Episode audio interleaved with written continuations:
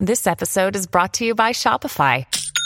Forget the frustration of picking commerce platforms when you switch your business to Shopify, the global commerce platform that supercharges your selling wherever you sell. With Shopify, you'll harness the same intuitive features, trusted apps, and powerful analytics used by the world's leading brands. Sign up today for your $1 per month trial period at shopify.com slash tech, all lowercase. That's shopify.com slash tech. This episode is brought to you by Kia's first three-row, all-electric SUV, the Kia EV9, with available all-wheel drive and seating for up to seven adults. With 0 to 60 speed that thrills you one minute and available lounge seats that unwind you the next. Visit kia.com slash EV9 to learn more. Ask your Kia dealer for availability. No system, no matter how advanced, can compensate for all driver error and or driving conditions. Always drive safely. Hello, hello. Welcome back to Peak Northwest, an outdoors and travel podcast by the Oregonian and Oregon Live, dedicated to the adventure and exploration of our beautiful Pacific Northwest. I'm Jamie Hale. And I'm Jim Ryan, and together we take you to some of the most beautiful and interesting destinations in our region, discussing where to go, what to do, and places to see. And today we're going to talk not exactly about what to see, but one of the ways a lot of people like to see it, which is through the lens of a camera. And Jamie, as an outdoors photographer, I'm sure this is something you probably know a thing or two about here. You know what, Jim? It, it's funny because while I, it's something that I do professionally, it's actually a pretty new skill to me. I was trained as a photojournalist, um, but that's a job that doesn't generally send people out into the woods or up the sides of mountains.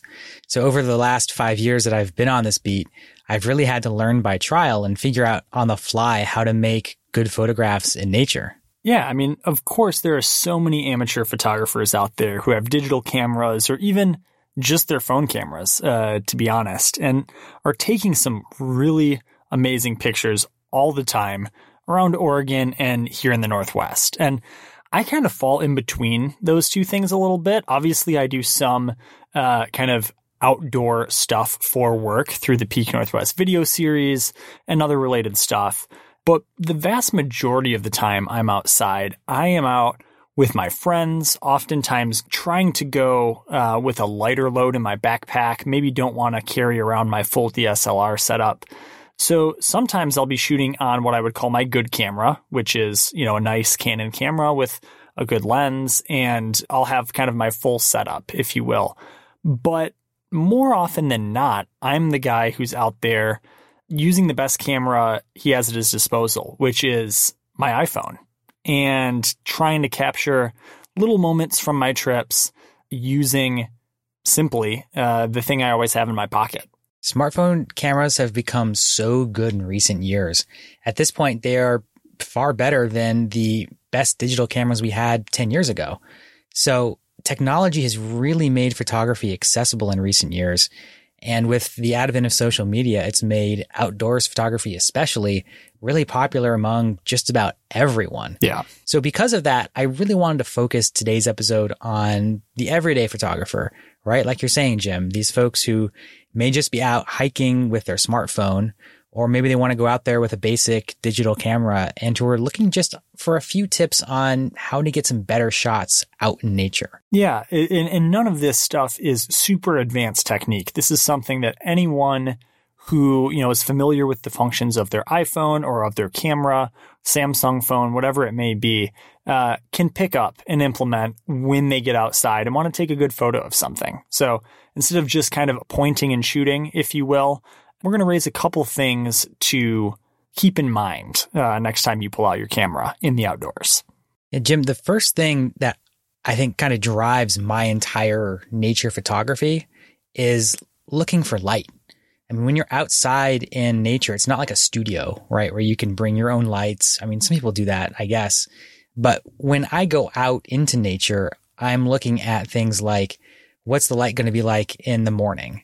Um, is it going to be cloudy that day? Because that'll give you more even light, but less, uh, less color in your pictures. And then, you know, what am I trying to take a picture of and how is the light going to look on that? So, I mean, you really have to think about like if you're taking a picture of Mount Hood, and you want there to be light on the mountain, you want to make sure to be on the right side of the mountain when the sun's going to be in that direction. So from Sandy, for example, if you're on the west side of Mount Hood and you want to be there at sunset, you know, you, then you're going to get a nice picture of that beautiful sunset light in the mountain. But if at sunset you're on the east side of the mountain, then the whole thing's going to be in silhouette. So just thinking about those those considerations about what's the light going to look like, where is it going to be, um, or even when you're out there walking through the woods, where is the light right now? What can I get a picture of while I'm here in the moment? That's really, I think, the the primary factor when taking pictures outside.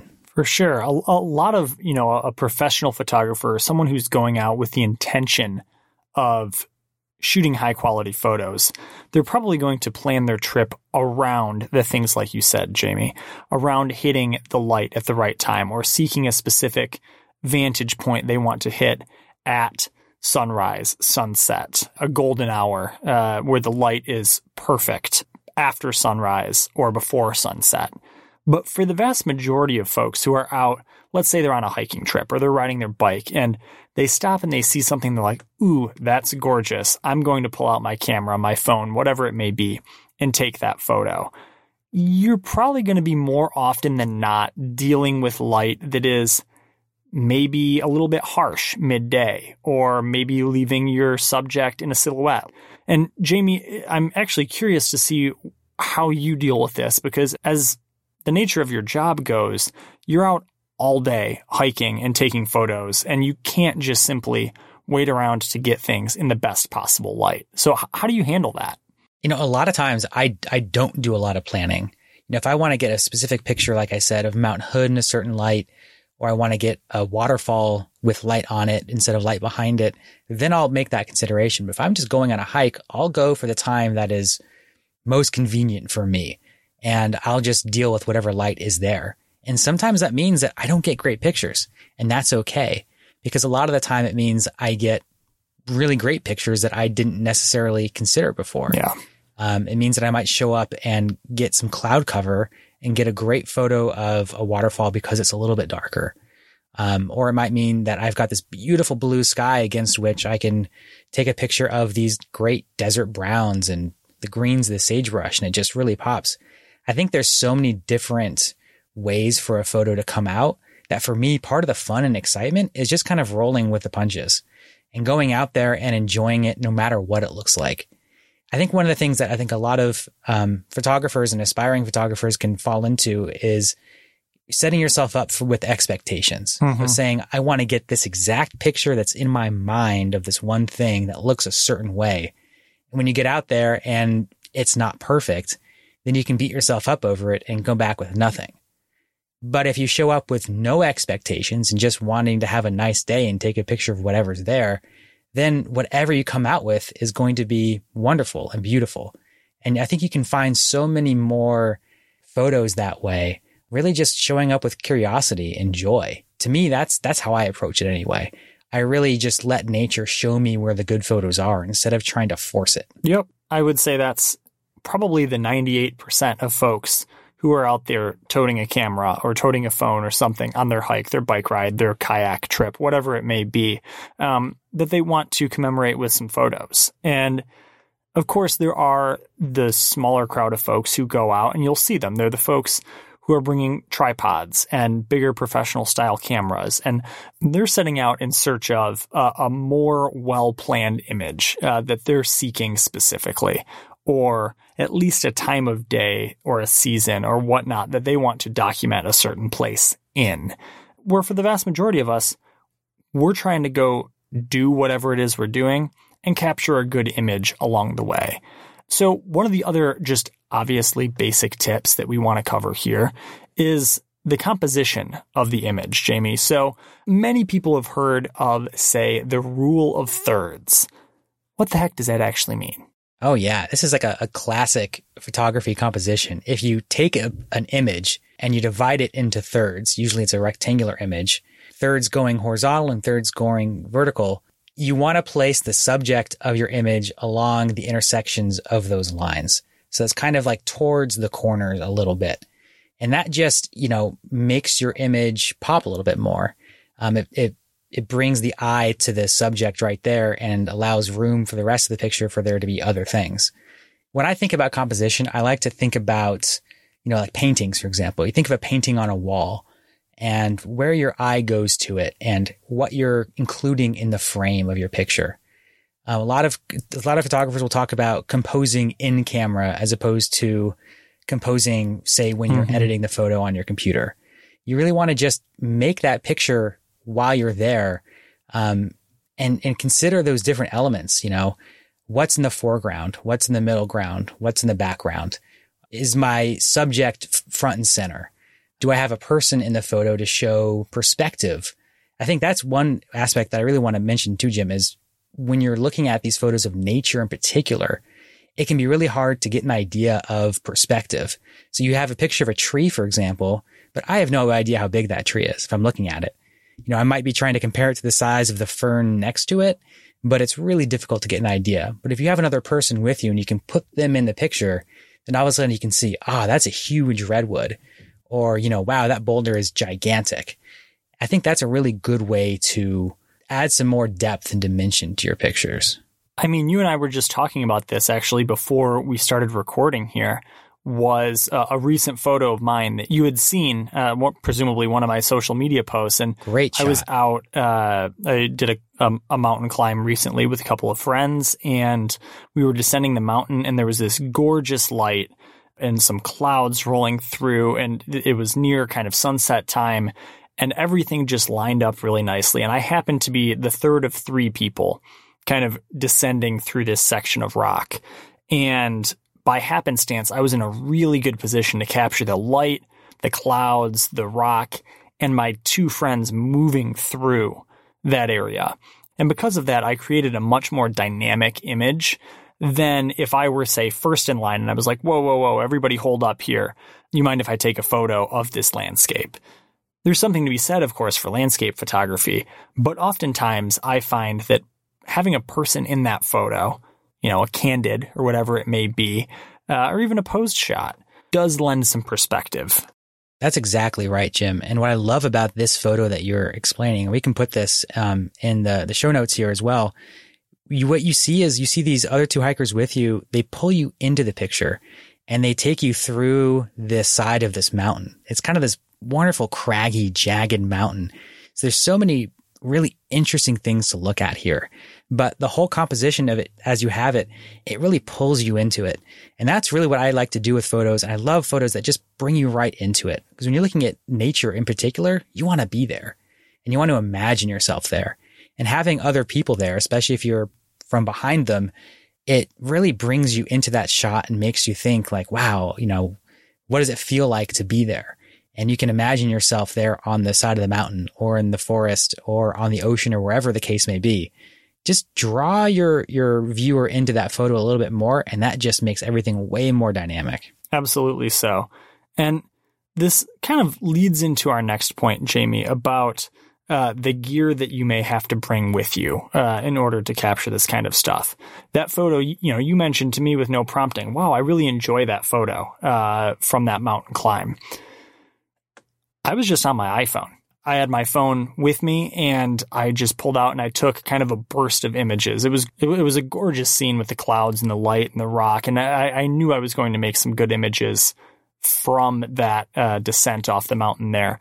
But I didn't bring a camera that weighed five pounds or cost you know a few thousand dollars or even a couple hundred dollars. It was my phone, which of course is also a costly thing, but it's an item I already have and I already had with me. And I didn't need to do any additional planning other than having the phone not tucked away in my backpack somewhere. Um, you're going out for work also where you are carrying, you know, a full digital uh, DSLR camera. Uh, I think what it comes down to, Jamie, and we joked that we're going to say this, you know, a bunch of times during the podcast today, but it's true. The best camera is the one that you have with you. Definitely, Jim. That, I think that's absolutely true.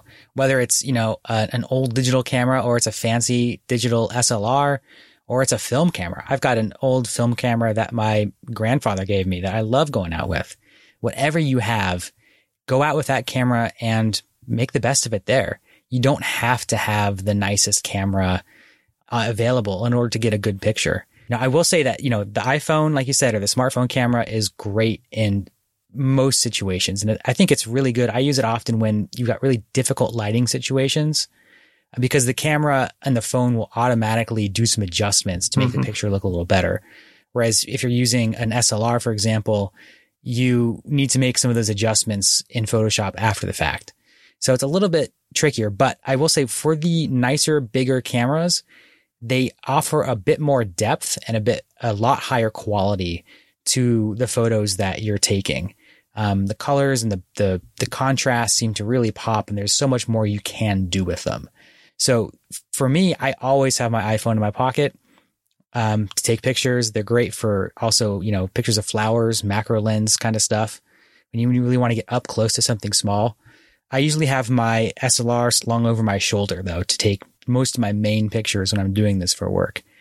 You know, and that brings up the question of keeping your gear safe, keeping your gear dry while you're hiking.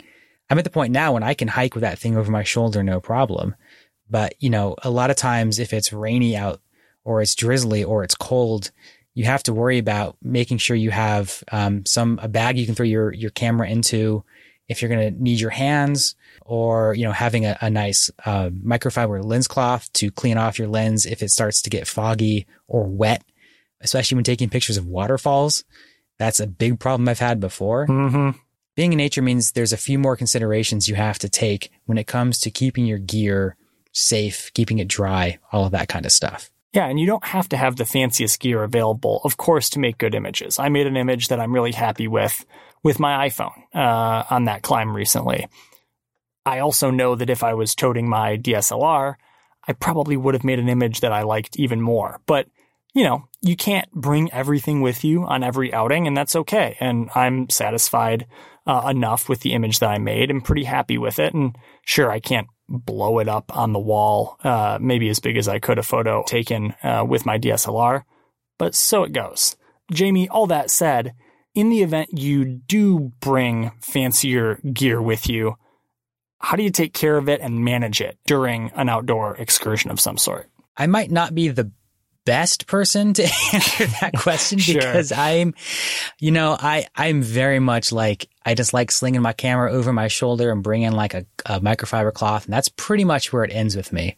You know, a lot of people will bring tripods, especially if you want to get long exposure shots, which, um, you leave the shutter open a little bit longer and that's where you get, um, waterfalls or streams where the water looks kind of glassy and smooth.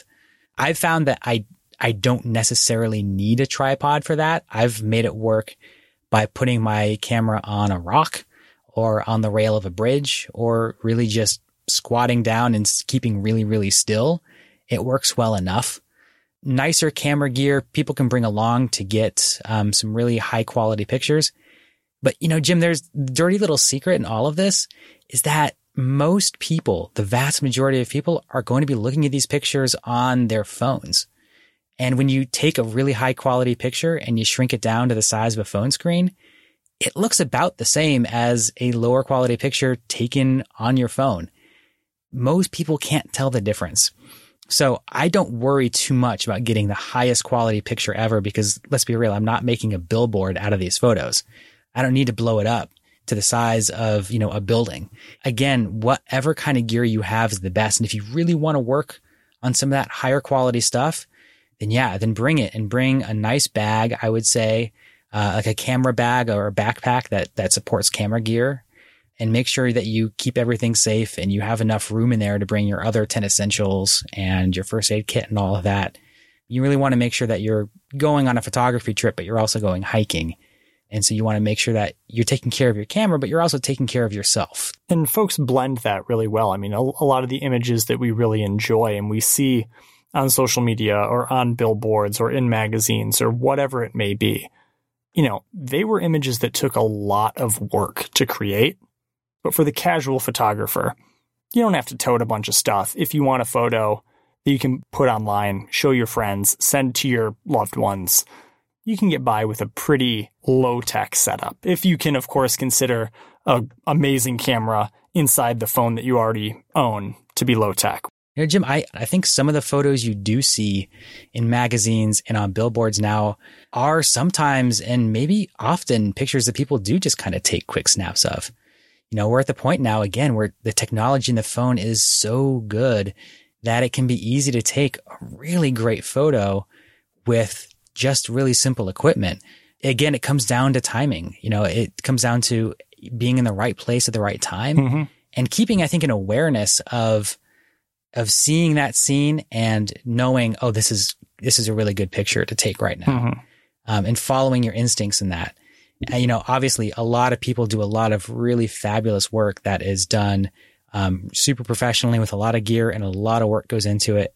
But we are in a point now in our society when the amateur photography now is becoming just as good, um, if not a lot of times better than stuff that, that people put a lot of work into. Sure, sure. I, I guess my point is, you know, you put someone who has more experience, more planning, more forethought into, again, to return to that mountainscape that I was talking about you put someone with that skill level and pre-planning into that situation and they're going to create an image that far surpasses the one that I made, but both are good in different ways. And you mm-hmm. both don't need to carry super, you know, exquisite gear on your trip to create a lasting, uh, meaningful image, nor do you have to go trade in your expensive photography equipment in the event that that's a passion of yours. I guess that's where I'm going with it.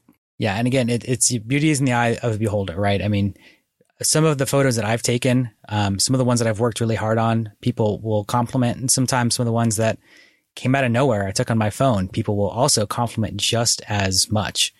You know, I took one, uh, like at a rest stop. Just, I walked into the woods from a rest stop out in the Willamette Valley and it just happened to be great lighting. And one of our photographers at the Oregonian, Beth Nakamura, came up to me afterwards and said, wow, I just love that picture you took. You know, it was just, it was like a painting. And I was like, thanks. It was something that like literally I took hmm. on the side mm-hmm. of a mm-hmm. trail after stopping to pee. You know, like it can be, it can be that easy. And like you said, it's a matter of being at the right place in the right time. And, you know, your bathroom break, Jamie, was well timed. Apparently so. you talked earlier about kind of doing the work up front to create an image that is memorable. But also a lot of us come back to whether it's our phones when we're in the car and we're doing a little bit of editing or come back to our computers and actually spend a little bit more intense time going through our photos and doing some editing work there. I'm going to lean on you again with this one because you're more of a professional. Uh, what's your workflow like? I'm a really big fan, Jim, of basic photo editing. Um, and I think that stems from my experience as a photojournalist where we're not, you know, ethically allowed to do extensive editing um, you know, basically, and my experience going back into the darkroom, um, learning how to be a film photographer and doing just really basic stuff there. Um, I think we're kind of outside of the, you know, hashtag no filter era. And I think people are embracing some real basic photo editing, which is wonderful, you know, um, because if we look back into the history of photography, photos were never not edited. You know, people are always doing work just to brighten it up a little bit, to boost the colors a little bit or boost the contrast here and there. The stuff that you have in the phone, um, when you're taking pictures in your phone are great and they're super easy to use. And I think they do a great job. That little like magic wand button on the iPhone is like super simple. And I use that 90% of the time with just maybe some few edits here and there. Um, to boost the colors a little bit or make it a little more bright or to tamp down the highlights you just look at the picture and you say, you know, you know, could, could these shadows be a little bit brighter? Could the color be a little bit more? And just honestly, just play with it. And at a certain point, I've just developed sort of my own style of editing. And a lot of that work is something that I'll do on Photoshop on my laptop. Um, and there's a lot of similar kind of editing programs you can use. Photoshop is just what I find to be the most useful and what I have experience doing. Um, so there's, again, you've got really similar kind of basic editing tools that you have on your phone. Contrast, brightness, shadows, highlights, hue, saturation. Um, these are the tools that I think you can use easily. Um, levels and curves. And if you're not familiar with these terms, I'd really recommend just going online, finding some photo communities or just some basic tutorials, and they'll walk you through doing some of these really basic steps. Some people will mess around with multiple exposures and, you know, that kind of stuff. I don't do that because as a photojournalist, I'm not allowed to do that. Um, but there's a lot of other ways you can get more advanced in it. But to begin with, I think you can just use some really basic editing steps. And once you learn those, they really take your photo from being, you know, just the normal straight out of the camera picture to something that just pops a little bit more. 100%, for sure. And we're going to talk a little bit more about nature photography and some of our favorite shoots right after a short break.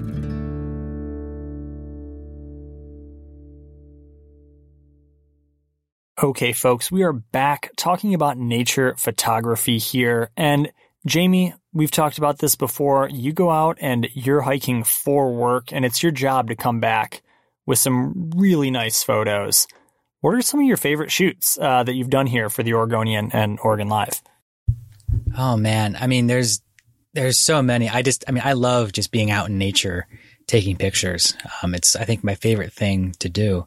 So Thinking back on it though, there, there have been a few shoots that are just, I think, especially fun. The one that comes to mind first is the Ghost Forest out on the Oregon coast. I'm not sure if we've talked about this in the podcast before. I don't think we have. Um, the the Ghost Forest is um, a bunch of old stumps that are buried underneath the sand in Neskowin. And when the tide is low, a lot of the stumps are exposed to the air, um, and people can walk around and see them. I went out there for the first time gosh, it must have been three years ago or so now. And I went out there in the morning of a super low tide in the summer. And it was just one of these situations where I walked up and there was this nice kind of faint mist rolling off the ocean, blocking out some of the sun a little bit. And there was this blue sky. Um, it was a really clear morning and it was just so fun to walk around and get different kinds of pictures. So I was able to get kind of these bigger landscapes with a bunch of stumps or take pictures as the water was coming in from the tide and washing over the stumps or little detail shots of sea stars clinging in or barnacles on the edges. And as other people started walking around the stumps, I got some pictures too of the people with the stumps. And so there's just such a great variety of photos to take. And it was such a joy. I tapped into sort of my inner child mm-hmm. um, and just kind of walked around and had fun with it, you know, and followed my curiosity of saying like, Oh, cool, neat. There's a sea star. Let me go check that out. Or wow, I love the way the mist is rolling off the hill. Let me get a picture of that. I think that's kind of the way to go is to really follow that inner child and follow that curiosity and allow that to lead you through it. You really find some some great photos just doing that. Well, I, I can tell just listening to the way you describe this. I mean, you're talking about it like this happened last week and you can recall the photos that you you made and the kind of scenes that you saw there. And photographing something that you're passionate about that passion's probably going to you know bleed through into your images right? Exactly. Exactly. That's something that i i really try to make it a point to do. When you put yourself into it just like you said jim it comes through and people can see that they can see the reverence you hold for nature or the the joy you have in it. Um, it there's something kind of I don't know magical about the connection you have with the camera and the connection that you have with the scene that you're looking at. And the camera in that way becomes kind of this um, translator of showing and bringing your joy and your experience to people around you you know, you're not just capturing an image. That sounds a little cold, but you're capturing a moment in time and you're a part of that, you know, as much as the stumps are or as much as the ocean is or the forest. It's a really insightful way to look at it. I mean, it's clear that you really love what you do and you really revel in your opportunity to be part of that scene that you're portraying through your images. What's maybe, I don't know, one more? Uh, while we're here that you've really enjoyed? Yeah, you know, Silver Falls is one that I love getting pictures of, and it's something that a lot of people go to. Um, so, you know, photos of the waterfalls at Silver Falls are not necessarily um, unique by any stretch of the imagination in this area. Um, but if you go on like a cloudy day, especially when you get some really nice, even light in the waterfalls, there's so many ways to find to frame the waterfalls through branches or to, you know, if you bring a tripod along with you or just balance your camera on a rock, like we said, you can get some of those long exposures. You can get some quick exposures. You know, there's just so many ways to play around. It, it really is like a playground, I think, for photography. That's when I love it the most, you know, when it feels like I'm a little kid and I'm going through a playground, but I just get to get all kinds of fun photos in different ways in a really beautiful spot. You know, and Jim, I, this is something that I, you know, again, going back to the photo that we talked about that you took, that we were talking about at the beginning here of, uh, three finger jack. I love that it, there's just that sense of, of sort of wonder and awe to it. And I can really tell, Jim, that, that you really enjoy being there. And I can see sort of your approach to photography. So I'm curious, what are a couple of photo shoots or experiences that you had that stick out in your mind? Yeah, a couple immediately come to mind. And I'll say I used to bring my quote unquote good camera with me as much as I could. And you guys know the kinds of things I like to do. I like to climb and ski and do stuff like that, go backpacking, whatever it may be. And oftentimes weight and space is at a premium. So I'll admit that I've stopped toting my DSLR a lot of the time. And I'm actually, I've been kicking around for a bit, buying a smaller mirrorless camera or really like a good point and shoot uh, that's maybe a couple rungs up from the iPhone photography. But a couple moments, I guess, more than shoots stand out to me. One I can think of was, geez, this was a, a couple years ago now. Uh, I was out on a climb with a couple of my friends, uh, Frank and Michael, two of my best friends, and we decided to camp partway up Mount Hood on a, a, attempt to summit the mountain. And we climbed up starting at Timberline Lodge area and kind of made camp, if you will, between uh, the top of Timberline ski area and the summit of Mount Hood. And we set up our tents and we were hanging around or whatever it was. And you can see from that vantage point kind of the lights of the metro area out in the distance. And, you know, I had my good camera, so to speak, and, and, so did Michael and maybe even Frank as well. We may have all three had good cameras, but kind of, you know, went out past our tent, kind of got down maybe on our knees or on fours or whatever, on our, you know, who knows, laying down in the snow and took kind of these nice photos of the tents with the city and the metro area lit up in the background. You can tell we're in this wild place. And where I'm going with all this, I guess, is I don't go out seeking a photo.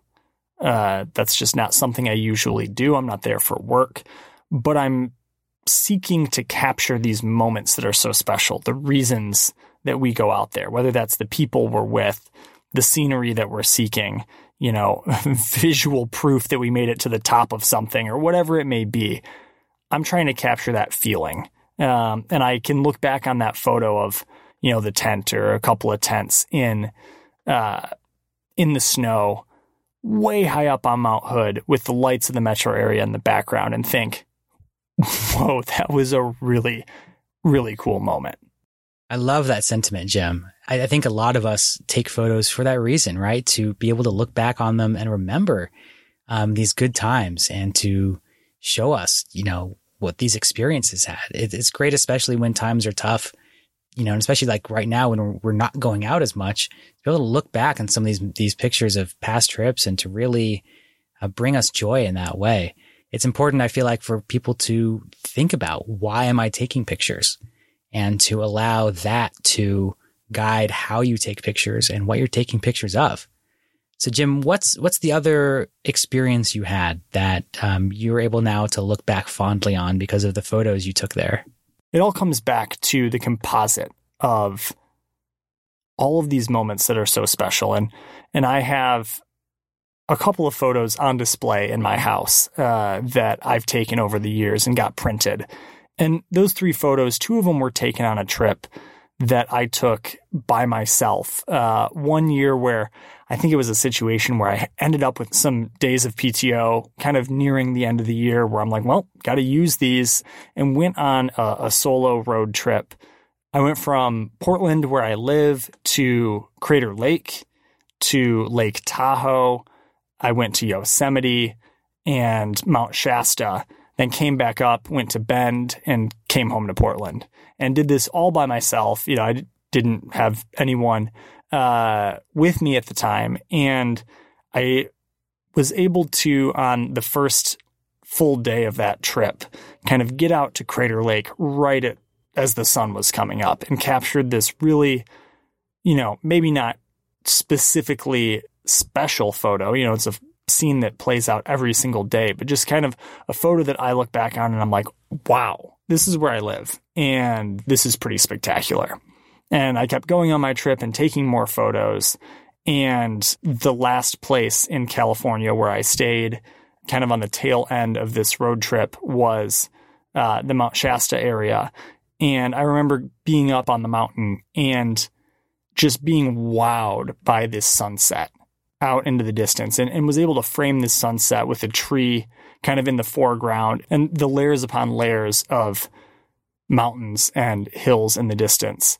And those two photos are among three big ones that I've had printed that really stick with me. And uh, I look at all the time. And I have a third one from the North Cascades up in Washington that I've also had framed. And remembering those moments is really special. And just reveling in the fact that you know, wow, we're really lucky to be able to experience land, landscapes like this and to be able to go out and uh, kind of experience the beauty of the world so vividly.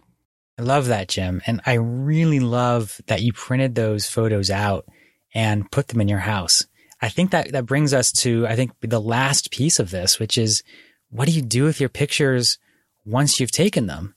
It's it can be really easy to sort of let them fall through the camera roll on your phone if you're taking them that way, or to fall into a folder on the cloud somewhere.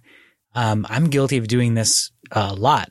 So I mean, printing them out and putting them on your wall, Jim, like you said, is a, such a great way to not only sort of memorialize those moments, but to bring that beauty into your everyday life and to bring that experience into your home. One of the things that I did with some of my photos was to get them printed onto note cards. Oh, cool. So that whenever I need like a card for someone's birthday or for Mother's Day, or if I want to send someone a letter, which I do sometimes, I guess, I've got these note cards with my photos on them that I can share with people. Um, and I find that's a great way to sort of keep the photos alive as well.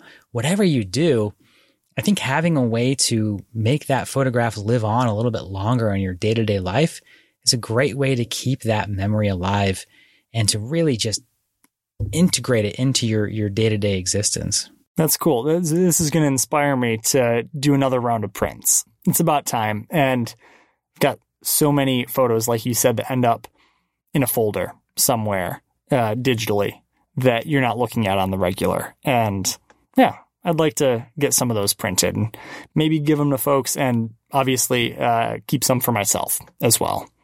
Yeah, I've got some like bare walls in my house that are just screaming out for photographs. And I know I've got like thousands I can pick from. So, I mean, it, I love this, Jim. This is inspiration for me as well to print some of those out and just get them on the wall. Already. All right. We got to hold each other accountable. We got to make this happen. Absolutely. All right. Well, we're going to report back on that, folks. But until we do, you can subscribe to Peak Northwest wherever you get your podcasts, watch our videos on the Oregonian's YouTube channel, and of course, Follow us on Instagram at Peak Northwest. This episode of the podcast was produced by me, Jim Ryan, alongside Jamie Hale and Elliot Njus. To find that great photo that Jim took on Three Finger Jack, you can find it on that Instagram page of ours, Peak Northwest. Go check it out, folks. Until then, stay safe and happy travels. Until next time, we leave you with this 10 seconds of Zen.